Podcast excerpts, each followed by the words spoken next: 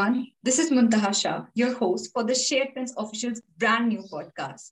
It's been a good time since we started our podcast related to several issues we see in our society. But today we are going to talk about something that is way too important for the people related to the literature. Yes, we are going to talk about importance of techniques in poetry.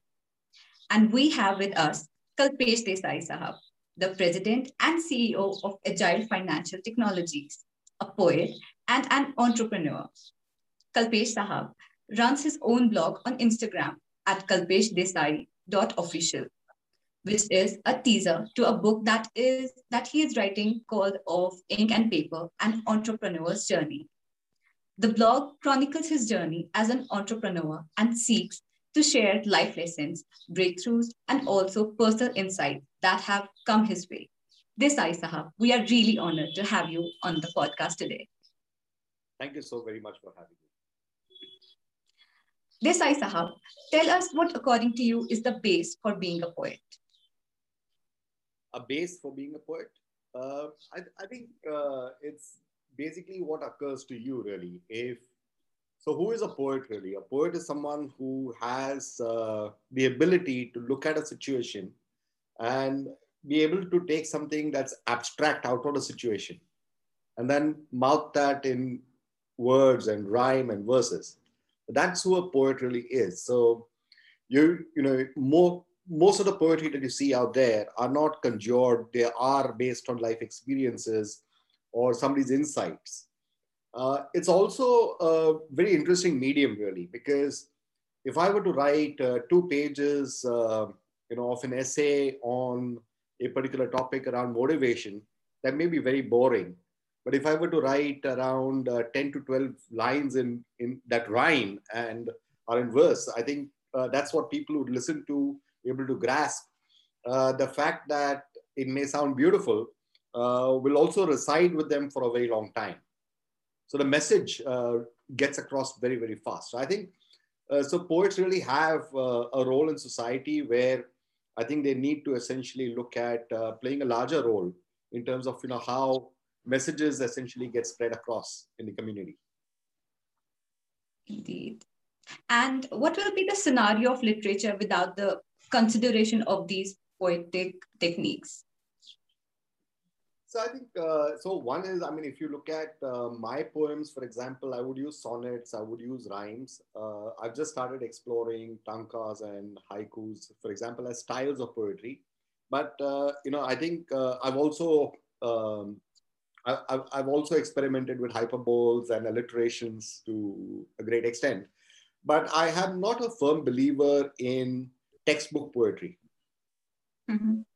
Uh, what I mean by that is that I think uh, the creative form, uh, you know, everybody's got a very creative form. I've seen poets uh, whose poems don't rhyme at all. Mm-hmm. And that doesn't mean that those words aren't beautiful.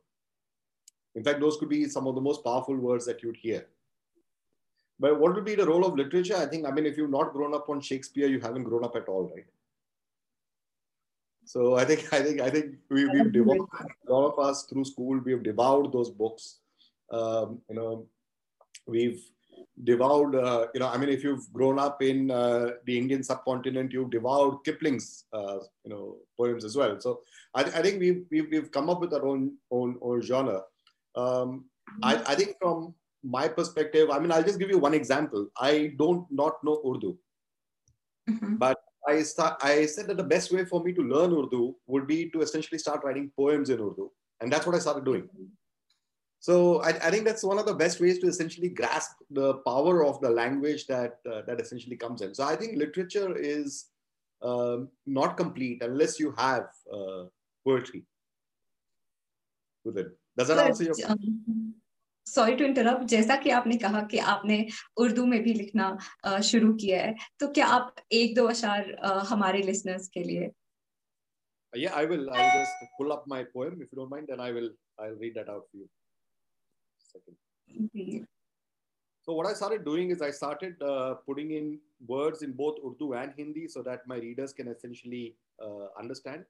So I will. Uh, I'll read out one. I'll first say uh, it in Urdu and then I will uh, give the translation in English. उम्मीद दरवाजे उम्मीद दरवाजे पे इंतजार कर रही है जो मुस्तकबिल का इशारा बताती है। वो पहले भी यूं ही खड़ी थी, तमल को ना तरकी करने की मन्नतें मांगती थी। Hope lingers at the door that opens into tomorrow, as she had done so many times before, begging you to not let those seeds of doubt grow. Bahut khoob, mashallah. Thank you. So I think I just, I mean, this is just a new dabble, but I mean, my mother tongue is Gujarati, and uh, obviously, huh? I mean, I do speak Hindi, but uh, Urdu's always had a, had a, you know, it, it's, it's the language of love and politics and romance. So I think it's. It's something that, you know, this sits very easily on my...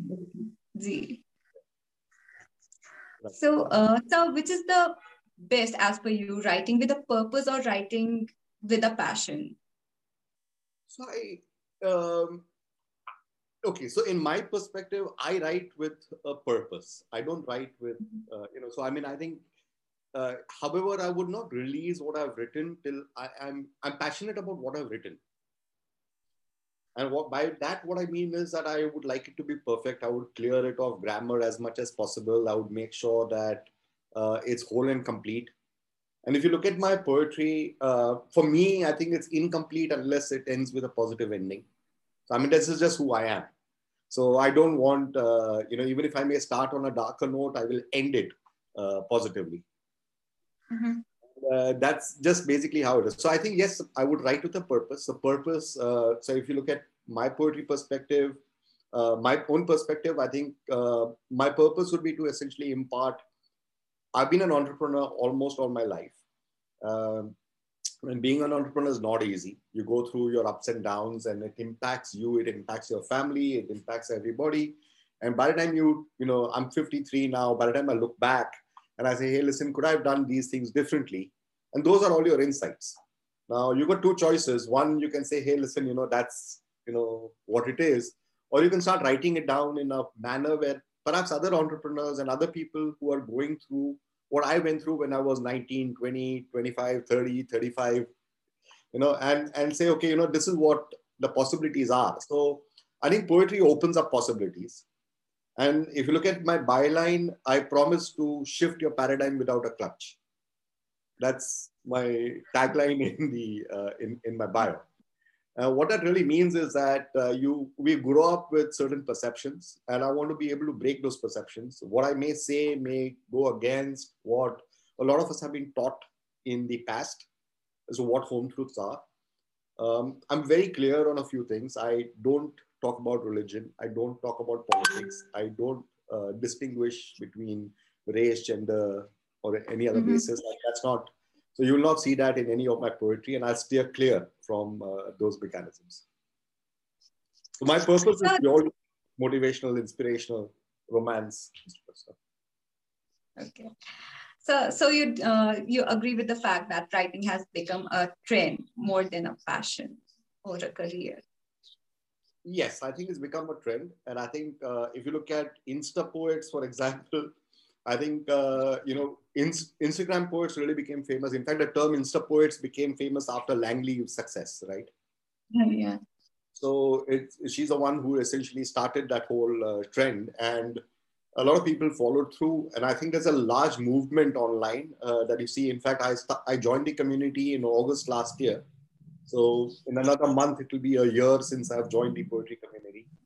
And I've seen, I made so many friends. It's amazing. I've seen so many amazing poets. I mean, I it just uh, shocked me to know that there are so many people out there who, some of them are published, some of them are yet to get published, some of them have ambitions to get published, and some of them deserve to get published. Indeed. So, and... at the end, what should an emergent writer, according to you, keep in mind so as to give a direction to his writing? Yes, I think I think one is, you know, you recognize what your style is first, right? I mean, you you everybody's got a genre, or everybody's got uh, you know, a particular segment that you're servicing as a poet or a writer. Now, somebody may talk about romance, somebody may be a, you know writing thrillers, somebody may be essentially writing motivational or inspirational uh, stuff, and you want to be able to hone in on that uh, thing, because what you're writing instinctively and what you're writing really well without effort is what comes to you effortlessly. And that's your segment and genre. If perhaps, uh, you know, they are able to then say that, you know, look at it as any other product that you sell and start focusing on who my readers are. So if you're out there producing, you know, your poet, uh, your poem is a product, your book is a product, and you have to have consumers out there who are going to consume that writing, right? So you need to know who your customers are. So if I'm writing, I want to be able to wear my hat, and I want to be able to wear the hat of the person reading the poem. And if the day you can do both at the same time is perhaps when your audience will truly increase, because that's who your readership is. People want to uh, see you engage. People want to see you speak to them in a voice that they hear. So, you know, if it is monotonous or if it's a monologue, maybe people do not want to hear that. If it's about your own problems and, you know, there is, you're not quoting any solution, then people may relate to it for a particular while, but then they say, hey, listen, you know, uh, I'm hearing somebody complain. I'm not hearing a solution. So you really want to get that genre right and focus on who your target audience is. That's what I would give as an advice to, your, to every writer. So you're not just writing, if you're writing only for yourself and you're a multi-billionaire and you don't care who reads it, it's fine, you know. But if, you're, if, the, if the ultimate objective is to say, hey, listen, I want to get my book out there. My story needs to be told. Uh, there's no point in getting a book out there if nobody's going to read it. Mm. So the only way that you can get a book out there that people will read is to know who is going to read that book and service that audience well, like you would at any product that you sell in the market. Yeah, I agree with that. Poetry is not just about rhyming words and creating pretty pictures on the page. It's about communicating a story through a unique medium. If you want to learn how to write poetry, you will need to know some of the basic techniques used to organize and communicate your words. While there are many popular poetry forms such as haiku, limerick, and sonnets, there are also some techniques that are common to all types of poetry. If you are ready to learn how to write poetry, you will want to make sure you know these important techniques. Let me present my heartfelt gratitude to Desai Sahab for being with us today and to our listeners. Thank you so much. With this, I'll take your leave with the promise that we will be back with another exciting podcast of the Shared Pence Official. Till then, take care. Thank you so very much for having me.